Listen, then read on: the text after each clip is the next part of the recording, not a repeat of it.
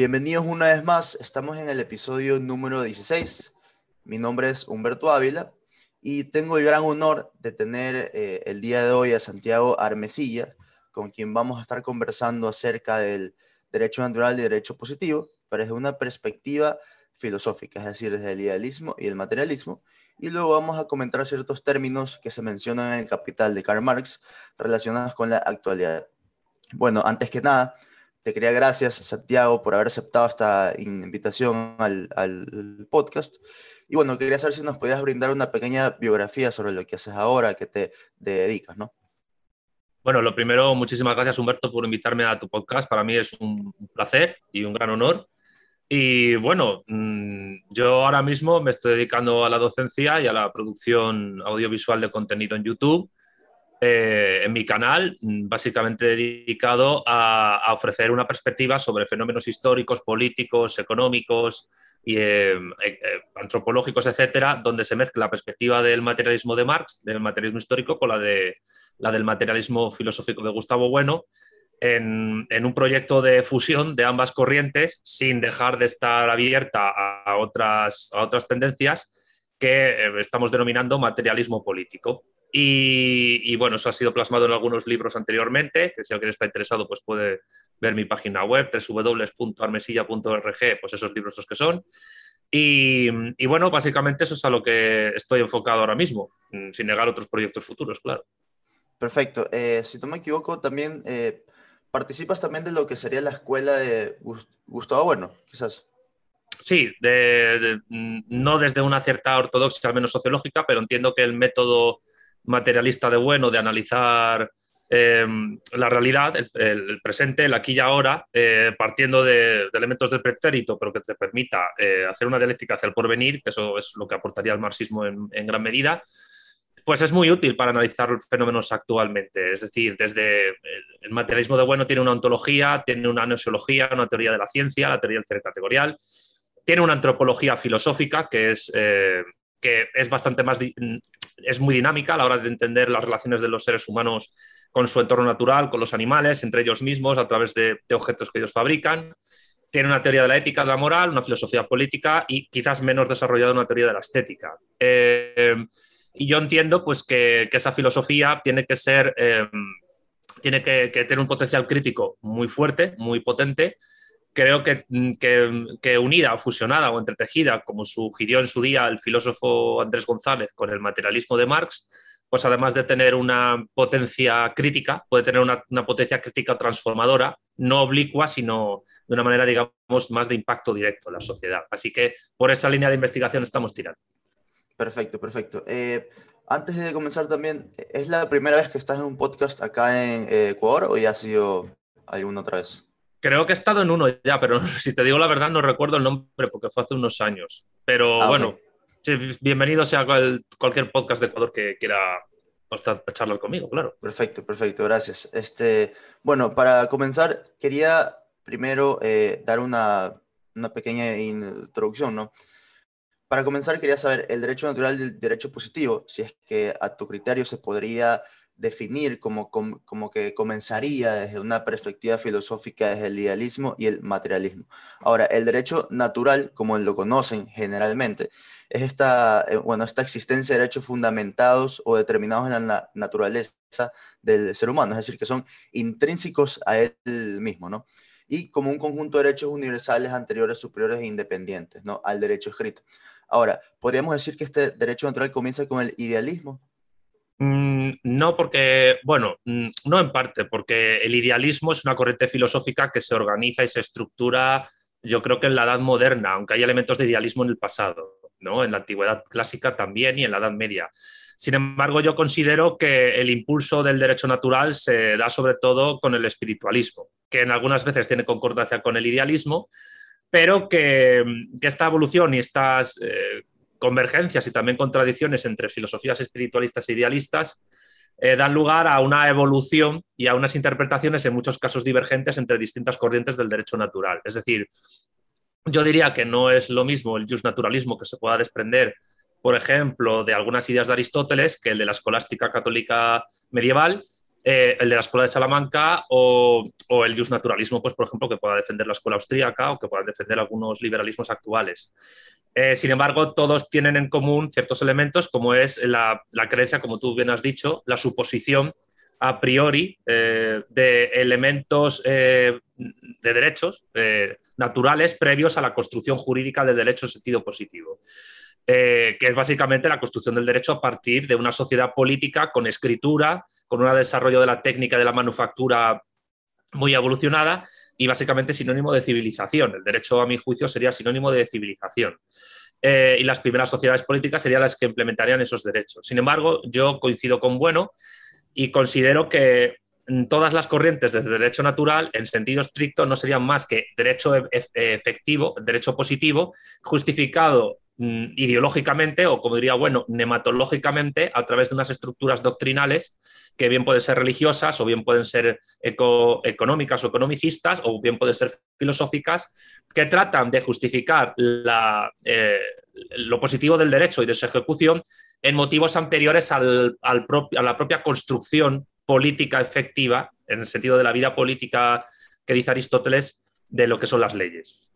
Eh, por tanto, yo lo que diría que las diversas corrientes de justnaturalistas, bien sean las que defienden el orden divino, el orden natural o el orden espontáneo de los mercados, que tienen puntos de conexión y de desconexión entre ellas, eh, parten del apriorismo de pensar que previo al Estado, previo a, o mejor dicho, previo a la sociedad política y a la escritura y a la capacidad de, de, de, de, del ejercicio del poder, eh, que es lo que permite sustentar unas leyes en una sociedad política, los sujetos tienen derechos.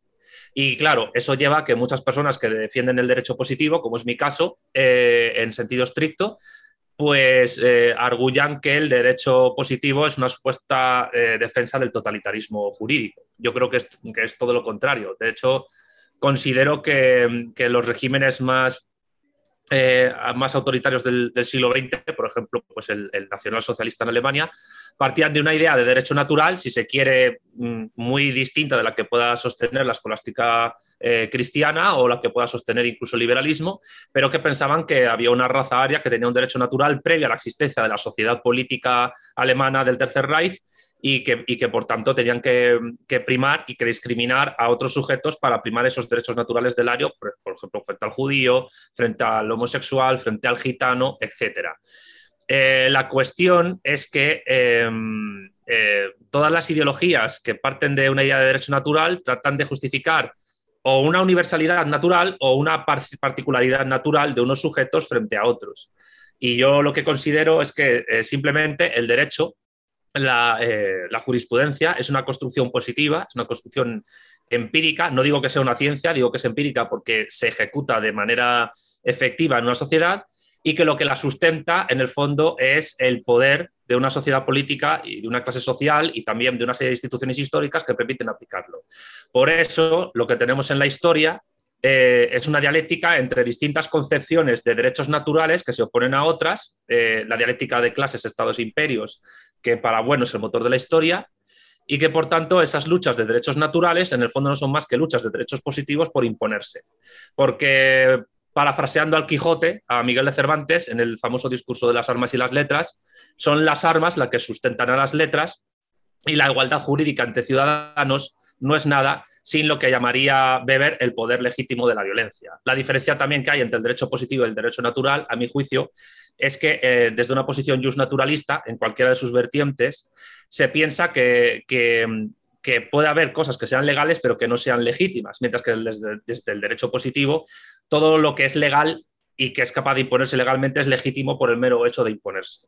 Y evidentemente eh, otra cuestión es el tipo de doctrina filosófica o incluso de idea antropológica de hombre que ese derecho positivo pueda tener, porque el justpositivista, el materialista jurídico, si, si quieres usar ese término, también puede tener una teoría de la ética y de la moral y no ser simplemente pues, una persona que dice que lo que digan las leyes es lo que hay y ya está. Pero claro, y con esto termino, hay que tener en cuenta que a efectos positivos, a efectos prácticos, una sentencia eh, después de un proceso, en un juicio, basada eh, en una investigación eh, que lleva a una conclusión errada, es decir, que sea injusta, entre comillas, tiene los mismos efectos eh, sobre la persona que sufre esa sentencia o los sujetos que sufren esa sentencia que una, eh, que una sentencia que haya seguido otro, eh, otro proceso y que sea justa, que se ajusta a los hechos de verdad. Porque mmm, en sentido práctico, ya digo, el sujeto, sea injusta o justa la sentencia, pues mmm, prácticamente mmm, los efectos mmm, se van a dar y da exactamente igual la, la fundamentación. Otra cosa es la que pueda recurrir, etcétera. Pero ahí es donde yo creo que se prueba de manera práctica cómo no hay, entre comillas, derechos previos a la, a la existencia de la sociedad política y de la escritura. Tiene que darse un desarrollo antropológico, histórico y político determinado para que el derecho exista como disciplina.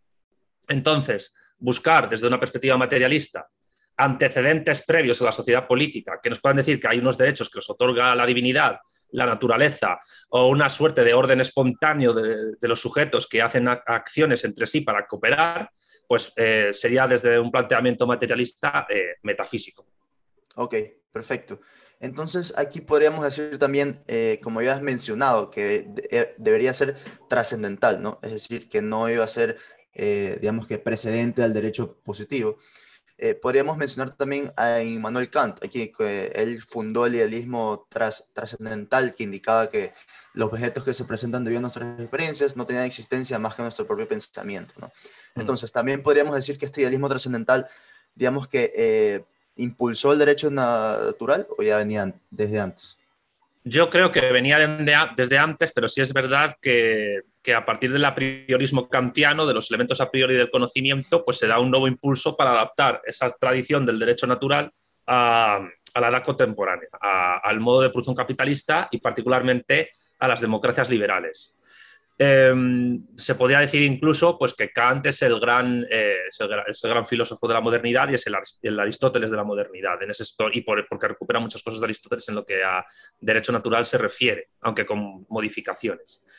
Ahora bien, eh, yo creo que el error aquí, eh, y en esto pues, creo que Ernesto Castro va acertado en esta línea, el error eh, consistiría en pensar que puede haber una suerte de separación entre los juicios a priori y, si, si me permite ese término, pues los juicios a posteriori. Yo creo que hay una interacción constante entre la, la interacción subjetual de las personas con su entorno y cómo el entorno las influye a esas personas eh, con posterioridad. Por eso uno de los grandes problemas que tienen algunas escuelas Eh, jus naturalistas, no hablo en derecho, sino en otro tipo de disciplinas de las ciencias sociales, como puede ser economía eh, o sociología, es eh, no tener una teoría antropológica que entienda que las relaciones humanas eh, parten de elementos que, que al construirse determinan eh, causalmente a esos propios sujetos para, para realizar su comportamiento. Y que nosotros siempre tenemos una libertad de, de, de acción, una libertad positiva, que, que, tiene, que tiene que hacer lo que hay que hacer en base a lo que se encuentra. Y eso también ocurre con, con la persona que en un proceso estudia un proceso jurídico, con el juez, con el abogado, con, con la, con incluso, incluso con los policías que investigan un caso, ¿no?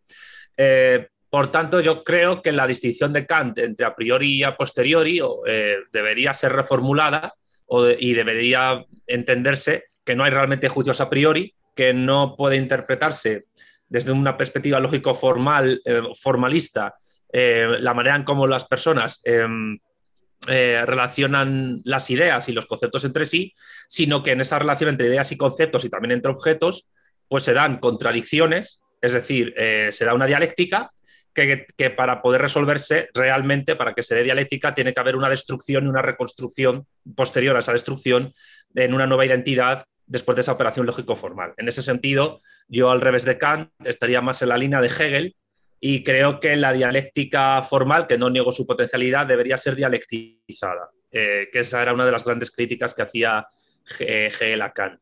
Así que sí, yo creo que, en resumen, Kant no, no es el, el pionero del derecho natural, pero sí le da un nuevo impulso porque la adapta a, a, a las democracias como sistemas políticos propios y singulares del modo de producción capitalista, partiendo de los juicios eh, a priori, tanto analíticos como sintéticos. Perfecto. Eh, aquí habías dicho también algo sobre eh, que el, el ser humano tiene de por sí libertad por a, actuar, ¿correcto?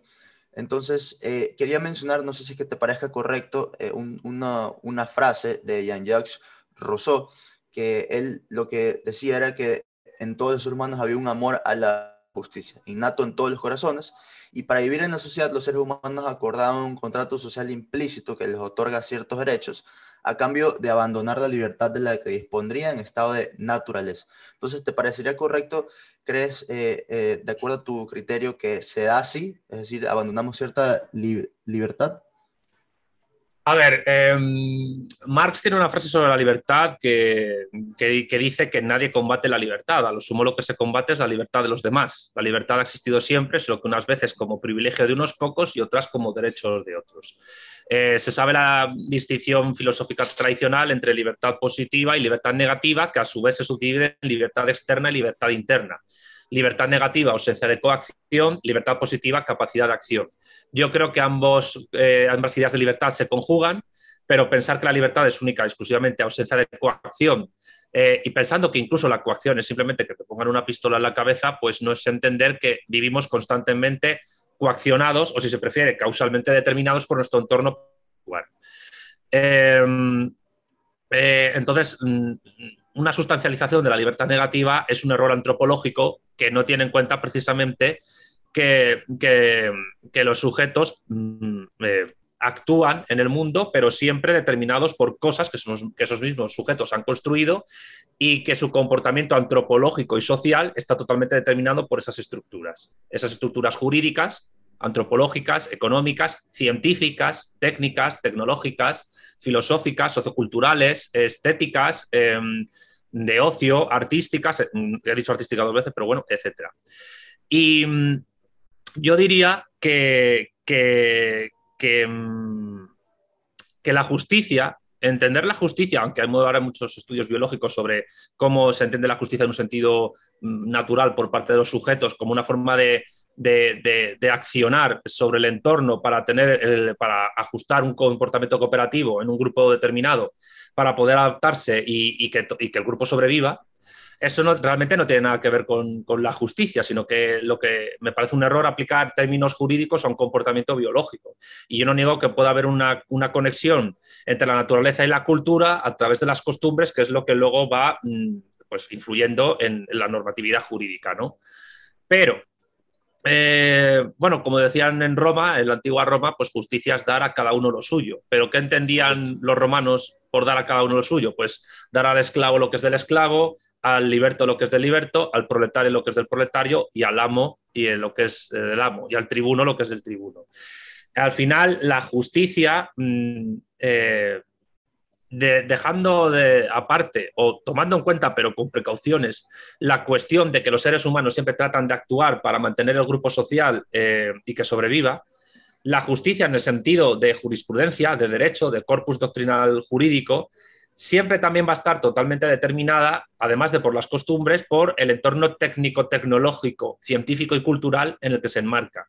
Por tanto, no es lo mismo la justicia para un musulmán que piensa que la sharia tiene que ser el tipo de norma jurídica que se tiene que aplicar, que para un defensor, defensor del derecho natural en sentido, en sentido escolástico, que para un juspositivista como Hans Kelsen. Yo creo que hay que tener en cuenta eso, que hay dialécticas entre concepciones del derecho, y que son incompatibles entre sí, y que por tanto eh, buscar un razonamiento previo a la sociedad política, un razonamiento prepolítico de los derechos, es realmente ideología, incluso en Rousseau.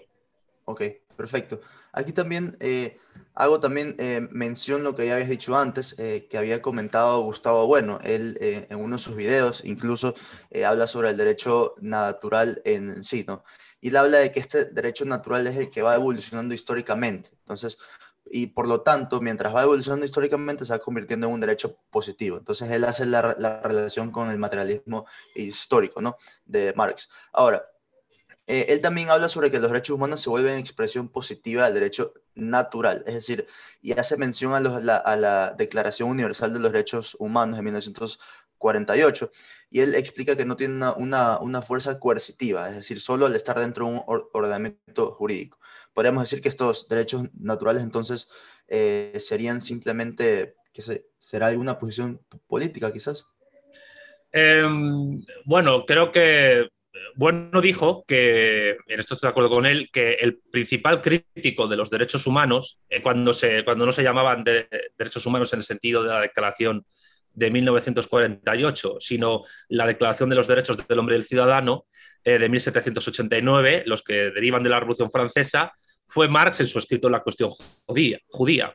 Eh, Marx afirmaba que esa Declaración de Derechos era básicamente la Declaración de los Derechos del Hombre burgués, en el sentido no de clase burguesa, burguesís, sino de burgentum, del hombre, del hombre que vive en una polis, que, del hombre que vive en, una, eh, en, en un núcleo civilizatorio típicamente urbano, y que a través de ellos pues, trata de aplicarlo a toda la sociedad pensando que esa, que esa idea de cosmópolis eh, eh, que tiene puede ser universalizable. Y de ahí hay una, y, y hay una influencia muy fuerte de, por parte del, del judaísmo, que también está en la idea de cosmópolis de Von Mises, por ejemplo, de la escuela austríaca. Eh, la cuestión, a mi juicio, es que tanto Marx como la Iglesia Católica critican la Declaración de los Derechos del Hombre y del Ciudadano Por, por, un, por el mismo motivo, porque hay una pretensión de universalización que se quiere justificar a priori, previa incluso a, a la instauración, a, la, a esa redacción de esa declaración y previa al triunfo de la Revolución Francesa, y que, te, y que busca una justificación previa en, o en el orden natural o, o incluso en el orden divino, aunque se llame el orden de, de, pues, el orden de, las, de las luces, ¿no? El de la ilustración, que no deja de ser, en cierto sentido, también ius naturalista.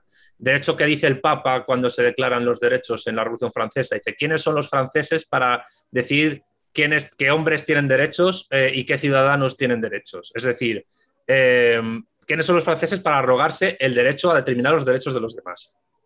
Y ahí el Papa, que parte de un derecho natural determinado, que es el católico, sin embargo, da con la clave porque entiende que hay una pretensión de fuerza política, que es la del Estado francés, de la nación política francesa que se ha impuesto sobre el antiguo régimen, y que tiene que justificar un a priori prehistórico de esos derechos para poder imponerse tanto en Francia como en el resto, porque Francia está atacada por otras potencias y no le queda más remedio que, eh, como diría Marx en el dieciocho Brumario de Luis Bonaparte, exportar la revolución a golpe de bayoneta, eh, Napoleón Bonaparte, básicamente. Eh, la Declaración de los Derechos de Humanos del cuarenta y ocho no se puede entender y tiene un, y tiene un intento de justificación Eh, kantiano eh, ius naturalista, no se puede entender sin el triunfo de, de los aliados, la Unión Soviética, Estados Unidos y el Imperio Británico particularmente, sobre las potencias del eje, eh, nazis, fascistas y imperialistas japoneses. Si la, si la victoria no hubiera sido esa, si hubiera sido la contraria, la idea de derechos universales que tendríamos actualmente probablemente sería muy diferente. Incluso sería dudoso que hubiera derechos universales. Pero la cuestión es que eh, se, imponen, se, se impone una idea jurídica de derecho muy determinada en el cuarenta y ocho porque es más racional que la de los vencidos, pero eso no implica que esa racionalidad no tenga aplicabilidad, aplicabilidad jurídica positiva más allá de la capacidad que un Estado tenga de imponer esos derechos humanos en, su en el territorio que controla a nivel de fronteras, recursos, eh, población, etcétera. Eh, y el hecho de que haya más o menos un consenso a la hora de, de aplicar esa declaración, yo creo que tiene que ver más con el tipo de paz eh, perpetua kantiana, entre comillas, que se impuso con la victoria de la Segunda Guerra Mundial, que es una victoria geopolítica, Que con, eh, que con unos supuestos derechos naturales que vengan, vete tú a saber de dónde. Es decir, eh, quien garantiza que, lo, que la Declaración de los Derechos Humanos eh, pueda tener algún tipo de universalización, no es solo su justificación ideológica, que puede tener alguna parte de racionalidad, yo no lo niego, pero su aplicabilidad, ya digo, que es un flatus vocis, es el hecho de que los cinco estados que tienen derecho de veto en el Consejo de Seguridad de la ONU y que tienen armamento nuclear atómico son los que permiten universalizar con su poder de decisión y, y, y de fuerza, de, o sea, el discurso de las armas y las letras, para universalizar ese derecho, que son básicamente Inglaterra, Francia, eh, Estados Unidos, Rusia y la República Popular China. Por tanto, eh, yo insisto en que la cuestión de la geopolítica, la cuestión de la dialéctica de, de clases, de estados y de imperios es determinante para entender cómo muchísimos tipos de concepciones ideológicas en la historia, incluidas las concepciones que se puedan tener sobre el derecho, eh, cuya racionalidad técnica no se niega, eh, puedan llegar a imponerse como hegemónicos o no. Y eso no obsta para que en el momento en que haya otro, otro poder que también tenga un poder político y militar, pero y científico y técnico, pero también jurídico para imponerse, imponga una idea de derecho que incluso pueda ser contraria a la que se impulsa en, en, en el cuarenta y ocho. Y con esto termino. De hecho, eh, los estados del Pacto de Varsovia, eh, del Comecon, incluida la U R S S, eh, protestan eh, eh, contra, contra esa declaración en gran parte. Y en la Declaración del Cairo de mil novecientos noventa son estados islámicos los que eh, protestan contra esa declaración porque dicen, vale, la admitimos, pero la sharia está por encima, que es un derecho natural que viene de, eh, de la palabra de Dios, de Alá, que está expresada en el Corán y en los hadices. Con lo cual, al final, pues no hay un derecho natural, hay muchos derechos naturales que son positivos porque se ejercen, pero la, hay una dialéctica histórica entre derechos naturales porque hay dialéctica entre estados. Perfecto, perfecto. Aquí también concuerdo con... Eh, con algo que dijo también Gustavo Bueno, que era que eh, en la, el derecho natural y el, de, el derecho positivo eh, no podrían ser, digamos, que independientes. Es más, él menciona que el derecho natural y el derecho positivo es una clasificación de la teoría del, del derecho. Es decir, no se les puede separar, ¿no? Bueno, eh, ahora como ya hemos eh, podido abarcar bastante lo que es el derecho natural, quería, quería proceder ahora con lo que sería el derecho positivo.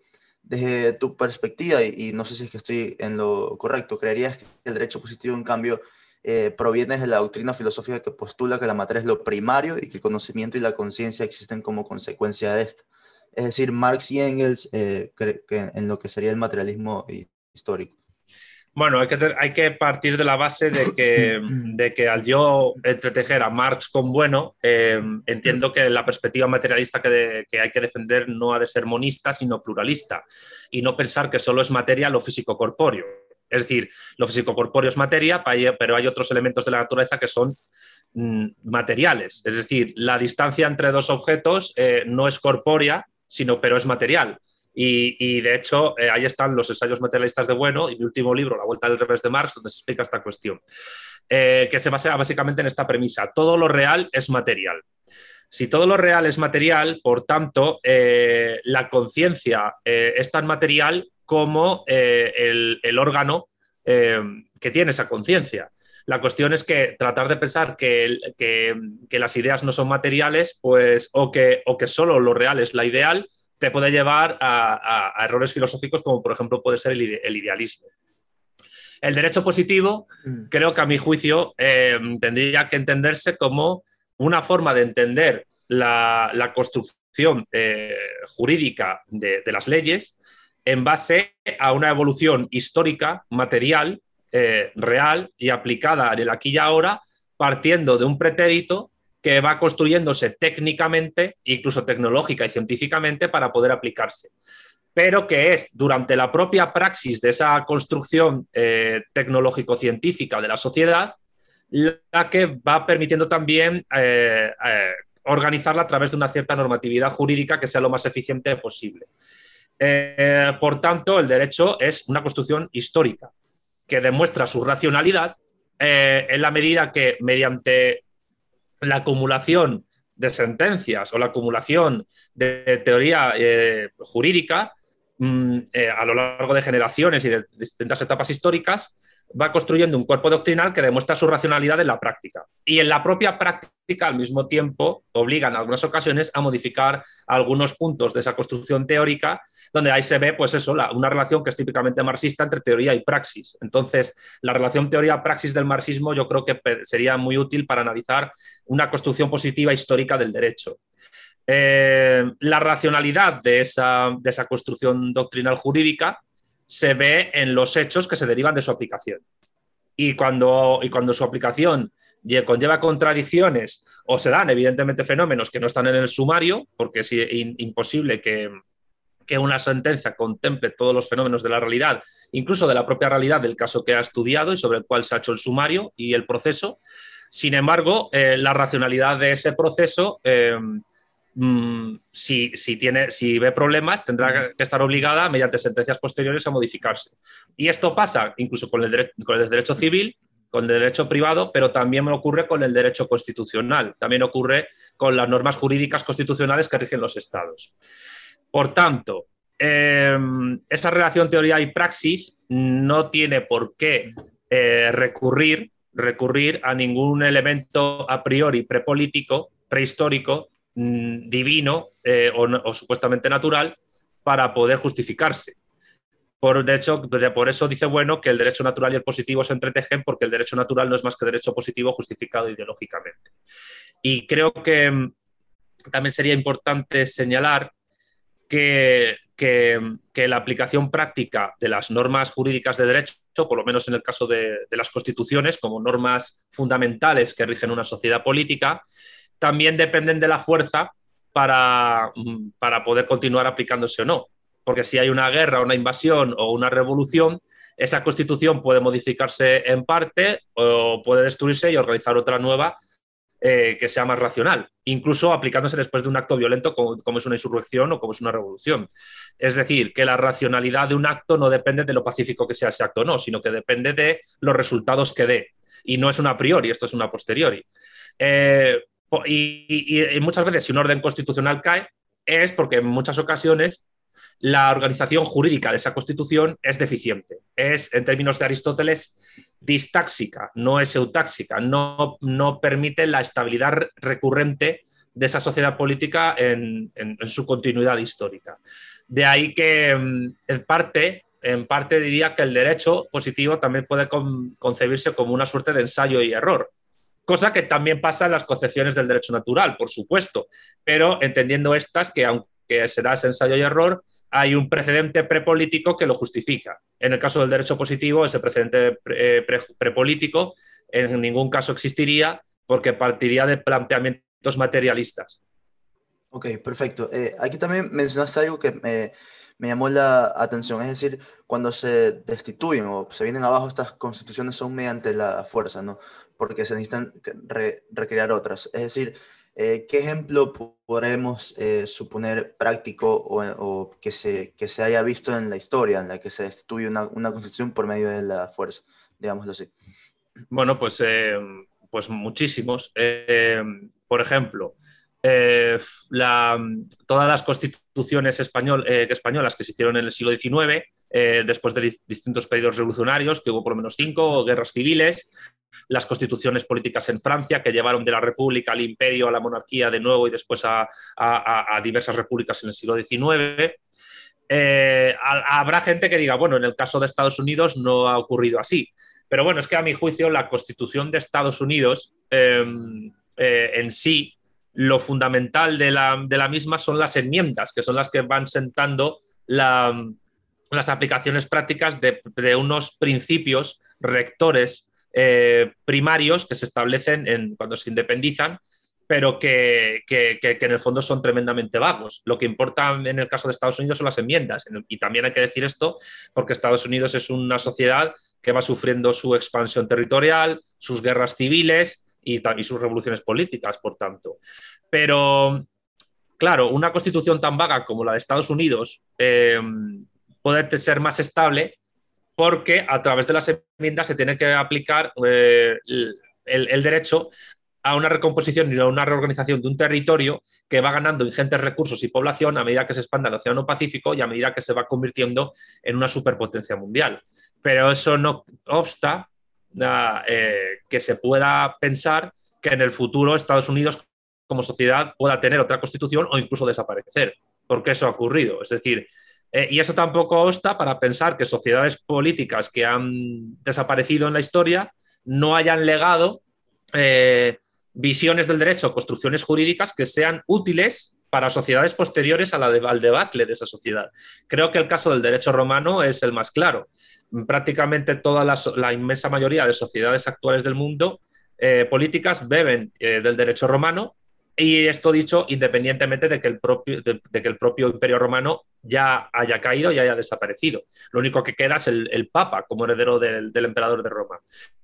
Pero los órdenes constitucionales, aunque vayan eh, basándose del corpus, en el corpus doctrinal genérico del derecho romano, sin embargo se van sucediendo en el tiempo Eh, y creo que lo más, lo más útil para poder ver eso es eh, analizar la historia nacional de muchas sociedades políticas y ver cómo se han sucedido diversas constituciones eh, a lo largo de su historia, o, o incluso manteniendo una única constitución vaga, como la de Estados Unidos, las enmiendas que se han tenido que ir aplicando siempre han sido en base a conflictos que ha habido interna o externamente a esa sociedad. También hay que tener en cuenta que geopolíticamente hablando Estados Unidos es una sociedad privilegiada, conecta con dos océanos, está en un sitio más o menos pacífico como América del Norte y no ha tenido problemas para organizarse, y eso también es una ventaja, también determinada en parte por esa vaguedad constitucional, pero eso no implica, eso no implica pensar que ese orden constitucional estadounidense vaya a ser eterno. El hecho que dure mucho tiempo no implica que, que, que pueda ser eterno, simplemente. Perfecto. Eh... También quería mencionar aquí, eh, en el derecho positivo, también como ya has mencionado antes, a un positivista, un gran exponente como fue Hans Kelsen, ¿correcto? Que él, eh, él lo que decía era en, su, en uno de sus libros, La teoría pura del derecho, si no me equivoco, él eh, sacaba de la, de la ciencia del derecho la moral, la política, la teología y la ideología. Él decía que no tienen nada que ver con el derecho positivo. Es decir, la validez de una ley dependía de estar subordinada a una ley superior. Entonces, estas normas jurídicas, eh, metajurídicas, que serían las, las leyes de Dios, él decía que ya, perdón, ya no tienen relación con la ciencia del, del derecho. No, yo saber, estoy... eh, a tu criterio, ¿no? Si es que esto va eh, cien por ciento, o sea, si es que es cien por ciento correcto o no. No, hombre, yo estoy totalmente de acuerdo. Eh... Y otra cuestión es que, es que la positividad de, del ejercicio jurídico de las leyes busca una justificación divina, como ocurre en el Islam o como ocurre eh, en el mundo cristiano eh, precontemporáneo.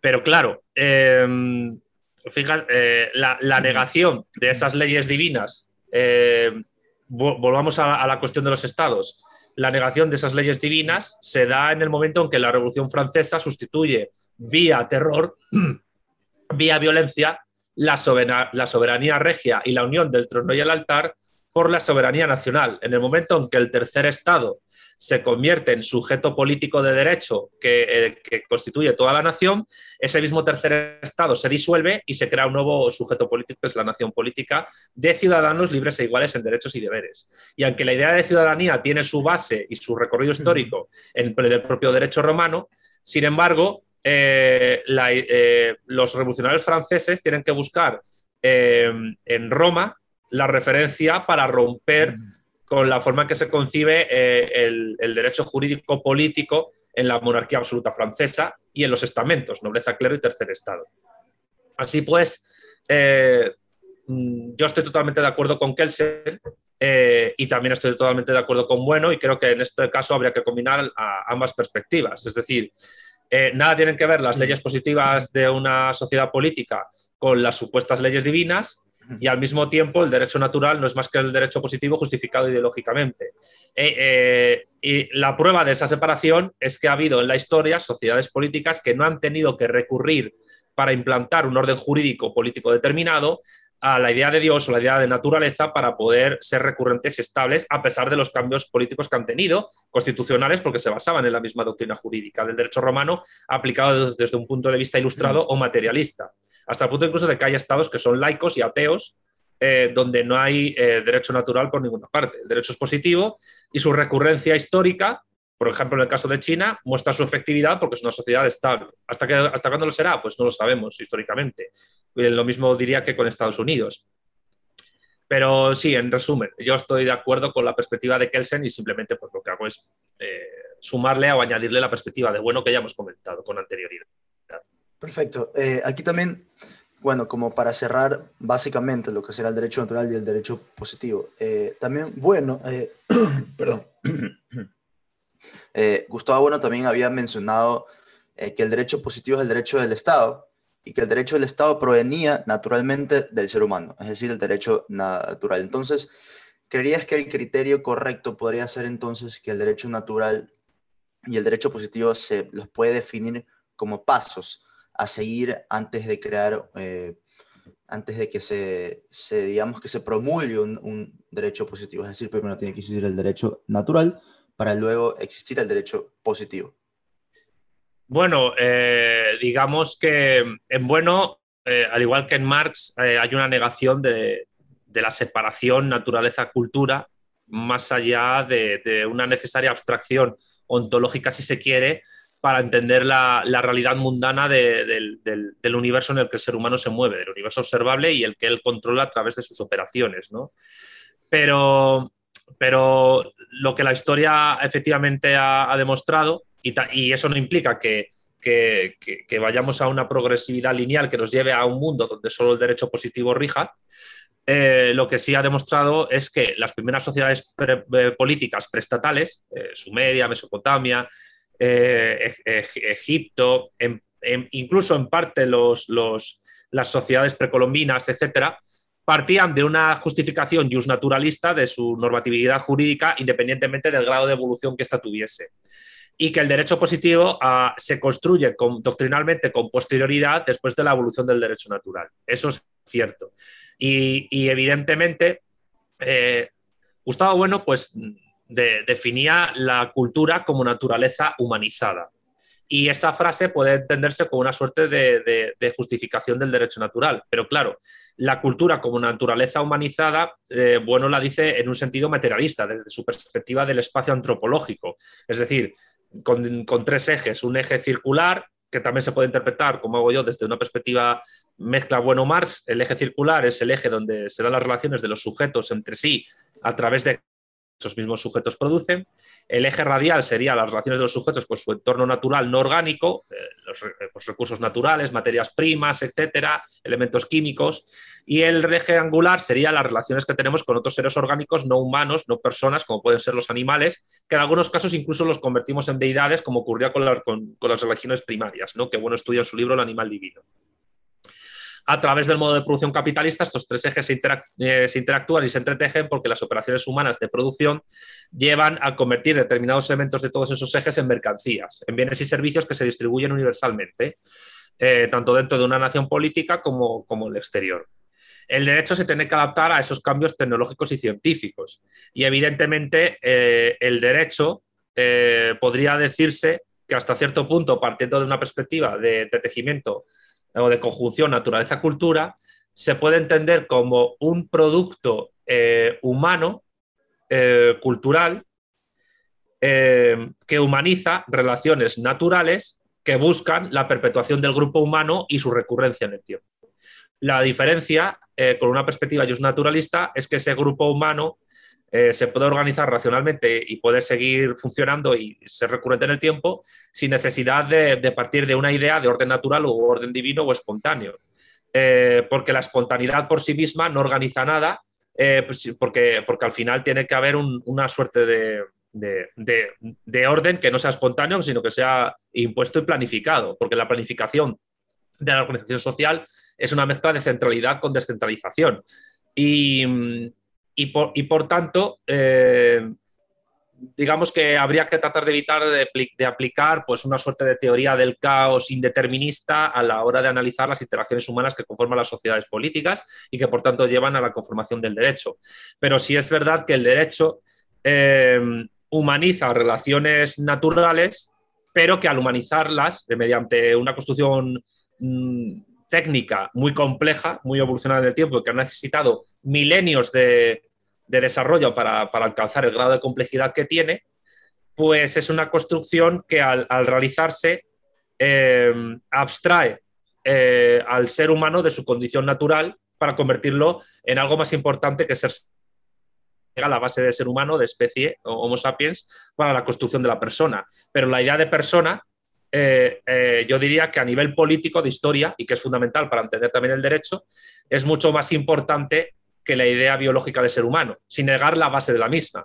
Porque, cuando, porque en, el, en el momento, por ejemplo, que se aplica una sentencia eh, de pena capital, eh, para Bueno, eh, se, da, se da porque el sujeto que realiza determinados actos ha, los ha cometido de tal manera que se ha despersonalizado, ha dejado de ser persona y, y deja de poder ser homologable en su existencia a, eh, a la sociedad del resto de personas. Pero claro, solo desde una perspectiva justnaturalista, que no trate de aplicar una, una suerte de castigo divino sobre el pecador, entendería que ese ser humano podría ser reinsertable porque tiene unos derechos previos a la, a la, existencia, a la existencia punitiva de la, de, la, de la pena, a la existencia del derecho, y que por tanto podría ser eh, reordenable y reinsertable en la sociedad para que pueda pues, seguir votando o seguir produciendo, seguir consumiendo bienes y servicios. Eh, que esa es la, digamos, que es la lógica liberal capitalista actual. Por tanto, eh, el derecho como construcción social histórica demuestra su racionalidad en la praxis y sin negar la base natural de toda construcción cultural, eh, a la hora de desarrollarse esa construcción cultural, pues eh, se forman alrededor de los seres humanos unas categorías culturales, políticas, tecnológicas, científicas, etcétera, que tienen su propia circularidad más allá de la base natural que las ha producido, que no la niega tampoco. Perfecto. Eh, entonces, ¿estarías de acuerdo que, eh, digamos que la frase, ahora para cerrar el derecho natural y el derecho, el derecho positivo, la frase icónica, podríamos decirlo así, eh, o la, con la que mejor se entiende este tema sería que el derecho natural tiene por objeto eh, oponerse a los derechos vigentes? Podríamos mencionarlo así. Que el derecho natural se trata de oponerse a los derechos vigentes. Eh, claro. O que se adapta, digamos. Depende de los grupos sociales que, que se opongan a ese derecho positivo y que entiendan ellos por sus derechos naturales. Por ejemplo, eh, los indigenistas entienden que los pueblos originarios tienen unos derechos naturales ancestrales, no ya solo pre, prepolíticos y precolombinos, sino incluso previos a la constitución de las sociedades políticas que se independizaron del Imperio Español, y que, por tanto, esos derechos naturales les otorgan la posibilidad o capacidad desde tratar de construir sus propias sociedades políticas, en el caso de, del indigenismo mapuche, o, aun estando dentro de, del orden jurídico estatal, que tienen derecho a usar sus tierras ancestrales que fueron usurpadas por la conquista o por los criollos que se independizaron. Pero claro, desde una perspectiva de, de materialista de derecho positivo ciudadano, eh, pues yo creo que hay que ser claro. Cualquier ciudadano argentino, por ejemplo, eh, independientemente de su origen étnico, si es español, italiano, polaco, armenio o incluso eh, eh, pues, pues, indígena, eh, tiene tanto derecho a, a asentarse o a usar parte de un territorio determinado como los mapuches que reclaman ese territorio. Cuando los mapuches reclaman un derecho natural frente a la positividad jurídica del orden constitucional argentino, lo que están defendiendo eh, mediante la justificación del derecho natural los mapuches realmente es un privilegio que separa a unos sujetos argentinos de otros, eh, pues eh, haciendo pues, una suerte pues, de... Pues de discriminación, evidentemente. Y la discriminación es una elección. ¿Qué discriminación hace el derecho natural indigenista, en este caso mapuche? Pues decir, las tierras antes araucanas eh, son nuestras y tenemos derechos ancestrales sobre ellas y el resto de argentinos no tienen que tener ningún derecho sobre las mismas. La trampa ideológica de esta idea de derecho natural, y por eso yo creo que ahí es peligroso la idea de derecho natural, es que haya personas que en nombre del progreso, de la democracia o del respeto a las minorías eh, eh, dañadas por, por la historia, pues haya que respetar una justificación ideológica de un privilegio que se quiere vestir como derecho. Y yo creo que ahí está uno de los grandes peligros de, del derecho natural utilizado en la actualidad, que no niego tampoco que no choque con ideas de derecho natural más universalistas, uh-huh. pero que evidentemente pues, tiene sus peligros para la... pues eh, para lo que ha sido la construcción nacional política de las naciones contemporáneas. A, eh, a, a eso es lo que yo me estaba eh, refiriendo también. Eh, en la actualidad, digamos, eh, me parece que ahora se está utilizando un poco el derecho natural como para oponerse a derechos vigentes. Y lo digo también con el caso de eh, un tema muy uh, actual que sería el, el aborto. Es decir, no quiero entrar a... a a dar mi posición ideológica acerca de ese tema, pero quiero dar la relación con el derecho natural. ¿Por qué? Porque se opone al, al derecho positivo, es decir, al derecho vigente, eh, que, por ejemplo, eh, bueno, la mujer antes eh, no podía a, a abortar, pero el derecho natural proviene desde antes, es decir, se proviene un derecho natural de la mujer a poder decidir sobre su cuerpo y se opone al derecho vigente, ¿no? Entonces esa era la, la relación que quería hacer. No sé si te parece correcta esa relación. Yo tuve un debate con el filósofo argentino Jonathan Ramos sobre el tema del aborto. Eh, y mi perspectiva es que, mmm, para resumirla, porque él bueno, me hizo una, una discreción antropológica histórica de historia de la filosofía muy interesante sobre la cuestión de los derechos naturales, pero mi posición es eh, juspositivista en el sentido de, de que ni la mujer tiene el derecho natural de abortar por el mero hecho de ser mujer, ni el niño tiene derecho a la vida por el mero hecho de ser niño. Es el derecho positivo del Estado, es el derecho positivo del Estado el que determina, según las circunstancias, qué tiene que ser más óptimo para su desarrollo. Si en unos casos tiene que evitar que, se, que, que la mujer eh, tenga, que tenga que abortar, pues lo, lo hará, porque necesitará a lo mejor población que trabaje, que pague impuestos y que recurra a las arcas públicas. Y a lo mejor en algunas ocasiones tendrá que permitir el derecho al aborto, por ejemplo, si hay un casos de sobrepoblación que, que, permita una, que no permita una gestión eficiente de los recursos de esa sociedad política. A mi juicio, ¿cuál sería la posición prudente hoy día? Hoy día, eh, permitir eh, el derecho a abortar, tratando de minimizar su posibilidad de, de ejercicio, ofreciendo alternativas a las mujeres y a los padres también, porque ellos también tienen de, de capacidad de, de, de opinar aquí, que les pueda permitir tener el hijo y desarrollarlo, porque abortar evidentemente es un proceso eh, muy traumático para una mujer que sea psicológicamente normal y, y por tanto, en todo caso, pues que si, si se diera el caso por, como último recurso, existiesen los medios tecnológicos y médicos suficientes para que se pueda realizar en unas condiciones adecuadas. Pero, en definitiva, yo no comparto ni la perspectiva justnaturalista de los eh, defensores del derecho a la vida, ni comparto la perspectiva justnaturalista de las feministas que entienden que las mujeres tienen, por el mero hecho de ser mujeres, el derecho de abortar.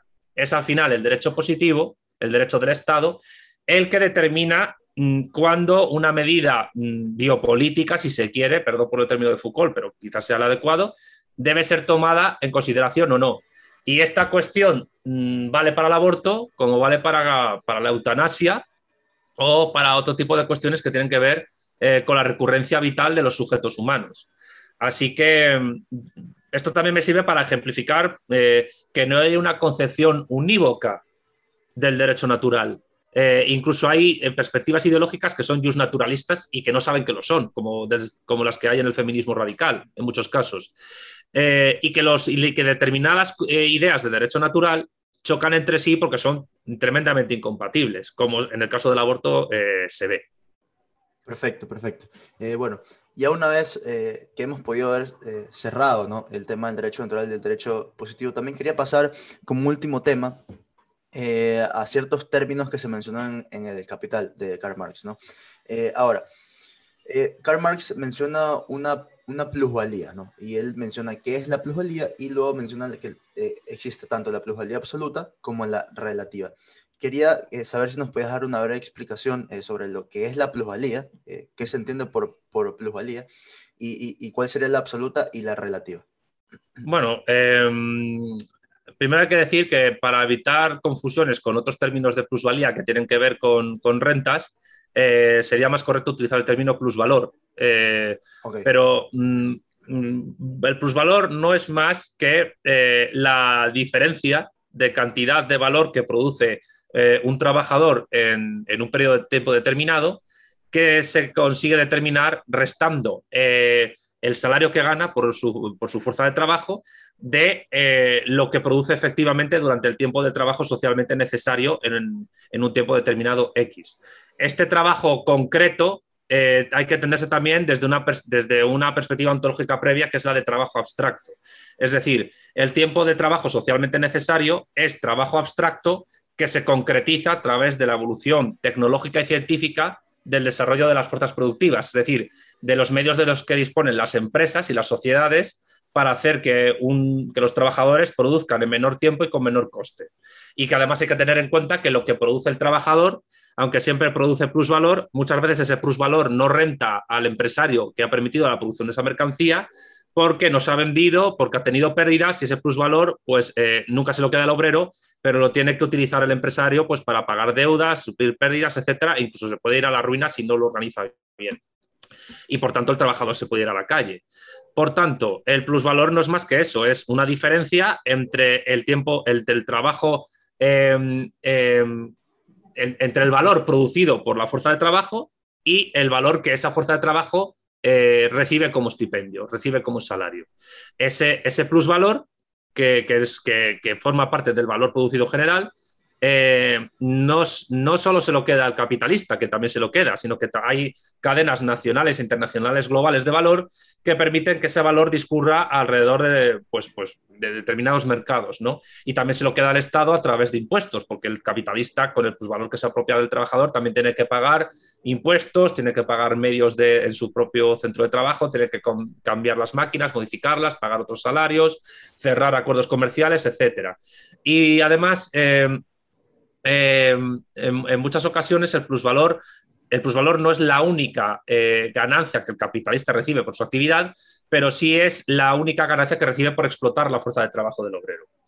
Esa, for esa fuerza de trabajo se puede explotar mediante dos mm, maneras, eh, lo que llama eh, el plusvalor absoluto Marx o el plusvalor relativo. El plusvalor absoluto tiene que ver con el plustrabajo, es decir, un aumento cuantitativo de la jornada de trabajo, en muchas, en muchas ocasiones de manera ilegal, que hace que el obrero tenga que, tenga que, que trabajar más horas pagándose lo mismo o incluso menos por lo que está trabajando, aunque a veces hay horas extras que son pagadas, pero también se le exige más productividad para compensar el esfuerzo inversor que el empresario hace, ¿no? Que por eso dicen los liberales que el plusvalor no existe, sino que es, eh, digamos, la recompensa que, que el riesgo que asume el capitalista eh, recibe precisamente por una inversión, pero eso no es negar la existencia del plusvalor, eso es darle otra justificación jurídica determinada e ideológica. Pero la importante, sin negar la del plusvalor absoluto, es la del plusvalor relativo, pues la, porque es la que permite que las sociedades políticas evolucionen hasta el punto de que unas desarrollen un modo de producción, un modo de producción capitalista avanzado mediante lo que Marx llama subsunción orgánica del capital. Eh, ¿Por qué la subsunción orgánica del capital eh, implica plusvalor relativo? Porque el plusvalor relativo no necesita, aunque puede combinarse eh, con y de el plusvalor absoluto, no necesariamente necesita aumentar la, la jornada laboral, sino que simplemente con el desarrollo de las fuerzas productivas puede permitir en menor tiempo y con menor coste un valor mucho mayor que el que, produ que, que pueda producir de, de otra manera, lo que le permite al empresario eh, pues tener una capacidad competitiva con otros empresarios mucho mayor. Lo que ocurre es que cuando ese desarrollo de las fuerzas productivas en el plusvalor eh, relativo implica que los trabajadores no aumenten su salario o que lo, incluso lo reduzcan, pues se ve que hay claramente un ejercicio de explotación. Y, y, y ello, pero, pero ello no niega que combinado con otros factores, tanto internamente económicos como políticos, económico-políticos, por tanto, pues una sociedad política no pueda evolucionar hasta, eh, hasta que buena parte de, de su ciudadanía pues esté produciendo y consumiendo mediante la subsunción orgánica del capital valor y plusvalor constantemente, sin negar que no deja de haber siempre, un, un, en mayor o menor grado, un ejército industrial de reserva parados que están esperando su momento para poder trabajar en, en esa organización que se llama subsunción orgánica del capital. Espero que haya quedado claro. Sí, eh, eh, que, quería saber si es que estaba correcta esta, re, esta revelación. Entonces, de, de plusvalía absoluta y la relativa, podemos decir que la absoluta es simplemente esa diferencia de valor que le da el, el capitalista, ¿no? Lo que ob, obtiene, digamos, ¿no? No, y... eh, no, no, no, no, no. Eh, en los dos casos, en absoluta y relativa, se da esa diferencia de valor entre okay. lo que se le paga al obrero y lo que el, el obrero produce. Eh, la diferencia está en que el, en el plusvalor absoluto hay un aumento de la jornada de trabajo eh, y en el plusvalor relativo no necesariamente tiene que haber ese aumento de la jornada de trabajo, sino que hay una, se da una coyuntura por la cual los trabajadores, por los medios técnicos de que la sociedad y las empresas disponen, pueden producir eh, mucha mayor cantidad de valor económico y por tanto de plusvalor, pero en menor tiempo y con menor coste del que supondría un mero aumento de la jornada de trabajo. Ok, perfecto, quedó clarísimo ahí. Eh, también, eh, Karl Marx también hace una, hace una mención en lo que es la sustancia del valor y la medida del valor, es decir, relaciona estos dos. ¿Qué podríamos decir que sería la sustancia del valor y la medida? Eh, la sustancia del valor tiene que ver con una concepción ontológica del valor económico, que también es una concepción técnica. Eh, para relacionarlo con la medida del valor, eh, habría que decir que la sustancia del valor es... Eh, el valor abstracto que una, que, que una sociedad puede permitir a través de ese trabajo abstracto, pero que se concretiza en la medida del valor que supone el coste de producción de cualquier bien o servicio. El coste de producción no deja de ser un precio, porque todos los costes son precios, pero no es el precio definitivo eh, que en cualquier mercancía se da a la hora de, de producirse. porque el precio final, el precio comercial, depende de la conjunción de oferta y demanda. Pero eh, la medida del valor de esa, de, de esa mercancía final, eh, cuyo núcleo es la sustancia del valor, para decirlo de manera simple, no es más que el coste de producción. Por lo tanto, la medida de la sustancia es el coste de producción. Perfecto. Eh, en cuanto a, a capital, me parece que Karl Marx también menciona que hay eh, tipos de capital, ¿verdad? Y en cuanto a, a capital nos referimos a lo que, eh, digamos, a esta posición eh, económica que tiene el, el capitalista, ¿no? Mm, mm, bueno, no sé si te refieres a, a la diferencia entre capital constante y capital variable. Sí, correcto. Exact, ah, exactamente, sí. Nada, pues es muy simple. El capital constante son los medios de producción, eh, materiales, eh, tecnológicos, las herramientas, eh, las máquinas, los centros de trabajo, los edificios, y el capital variable es la fuerza de trabajo, es decir, los trabajadores. Y viene con la fuerza de producción también. Es decir, eh, la, bueno, la, la fuerza de producción o... Eh, bueno, no es un término que utiliza exactamente Marx, pero la fuer- la, las fuerzas productivas, el desarrollo de las fuerzas productivas se da por, la, por el entretejimiento organizado eh, racionalmente en una sociedad eh, histórica, política, entre, entre el capital constante y el capital variable. Es decir, eh, y en esa interacción se da eh, el desarrollo de las fuerzas productivas y la modificación de las relaciones de producción. Y las relaciones de producción pues se dan en, en, en varias ramas, lo que es la producción en sí de mercancías, lo que es su distribución, su intercambio, el cambio en el dinero y el consumo final. Así que digamos que, que la distinción capital constante, capital variable, te puede permitir analizar un montón de relaciones sociales e históricas en una sociedad determinada histórica, históricamente, fuerza productiva, relaciones de producción, etcétera. Perfecto. Eh, ahora quería, eh, antes de terminar, con dos últimas preguntas. Eh, él también menciona la jornada de trabajo y él en una parte de, de su libro, él menciona que el capitalista tiene el derecho a alargar la jornada y también el trabajador tiene su derecho a reducir la jornada mientras no afecte a su vida, ¿no? Y él hace esta pregunta, ¿quién decide sobre esos derechos iguales, ¿no? Y él responde con que se, se responde con la fuerza. Entonces, ¿qué podríamos, cómo se interpreta esto, digamos? Pues básicamente se interpreta con que eso es una, un ejemplo de derecho positivo. Eh, eh, desde, la, desde la negociación colectiva que puede haber entre patronal y sindicatos, eh, reglada por, el, por, por, por las leyes de un país, eh, hasta cualquier eh, momento de paro patronal o de huelga general de los trabajadores que pueda haber, eh, lo que determina eh, la relación entre capital y trabajo, que es una relación conflictiva que en algunos momentos históricos se vuelve eh, dialéctica, se vuelve contradicción, eh, implica que es la relación entre estas dos clases sociales la que, la que determina positivamente qué, qué normatividad jurídica hay a la hora de determinar la jornada de trabajo, eh, la cuestión de los salarios y también eh, el plusvalor y que es la propia. Eh, porque el plusvalor para Marx no es un robo. Para Marx es, eh, es eh, una posesión legítima y legal del burgués, y, pues, pero por eso él dice que esa legitimidad y esa legalidad tiene que subvertirse mediante un acto político revolucionario, mediante una revolución violenta eh, de los trabajadores que impulsen su propia legalidad y por tanto su propia legitimidad, es decir, la República Democrática Obrera, eh, la elevación del proletariado a la condición de clase nacional, lo que sería la dictadura del proletariado. ¿Que a qué se opone? A la dictadura de la burguesía, que puede ser tanto autoritaria como democrática, al igual que la dictadura del proletariado puede ser tanto autoritaria como democrática. E incluso autoridad y democracia pueden darse conjuntamente. El caso es que mmm, ahí es donde se ve que la cuestión del conflicto capital-trabajo es una relación no de derecho natural, sino de derecho positivo. Otra cuestión es que haya, pues yo qué sé, eh, burgueses que piensen que ellos tienen derecho natural eh, o divino o, o lo que sea para apropiarse de ese plusvalor, y que incluso haya obreros, no sé, religiosos que piensen que ellos tienen el derecho natural a poseer ese plusvalor, desde alguna perspectiva, pues yo qué sé, del socialismo cristiano o lo que sea. Pero lo que está claro es que el conflicto capital-trabajo es, una, es un conflicto en el que se da una relación que es de oposición y al mismo tiempo de dependencia mutua de una clase sobre, sobre otra, y que trata de organizarse en base a la fuerza, a la fuerza de negociación o a la fuerza que el Estado otorgue a una clase sobre otra. Por tanto, es una relación pura de derecho positivo. Bueno, perfecto, quítalo de pura perfecto. Y digamos que es una, una relación efectiva, positiva, de derecho positivo. Ok, perfecto, entendido.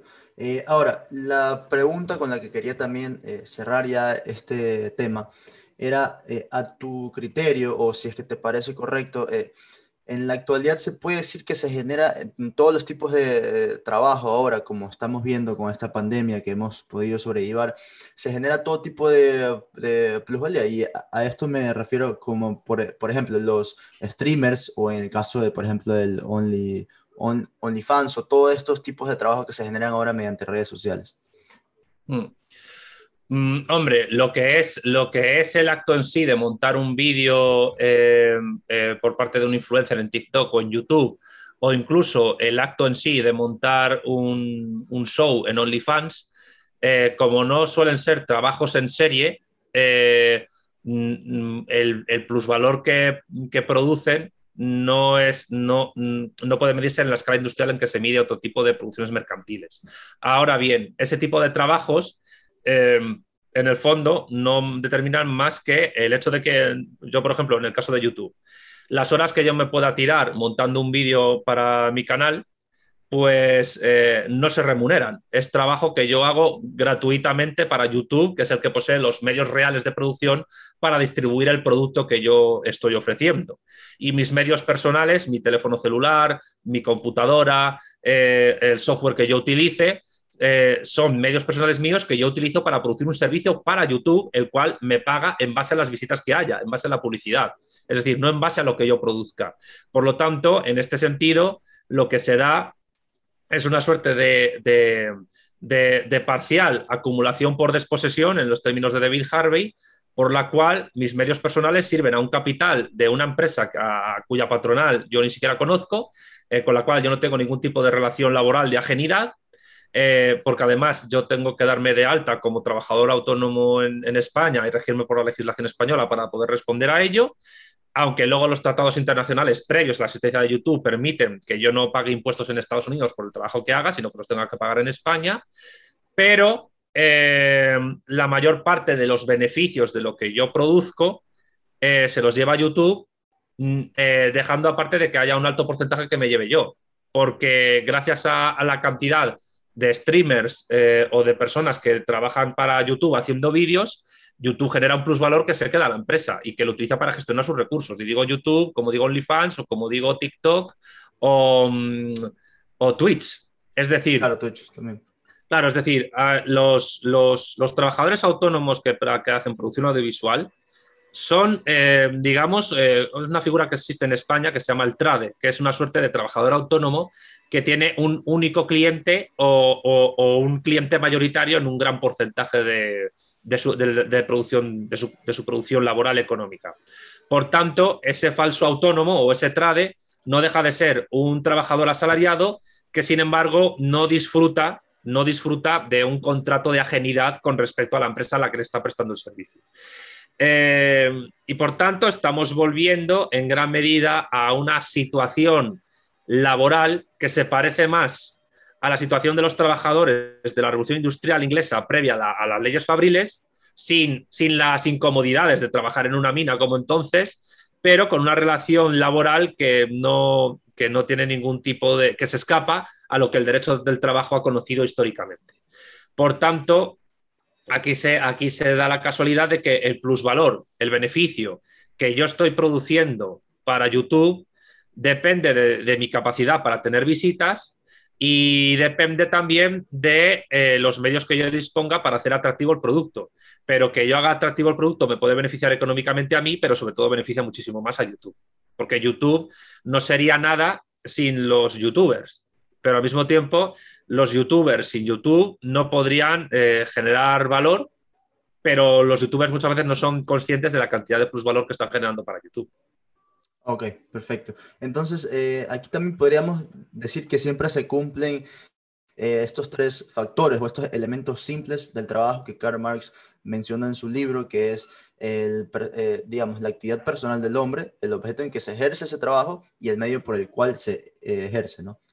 Podríamos sí. decirlo así en todos los tipos, ¿no?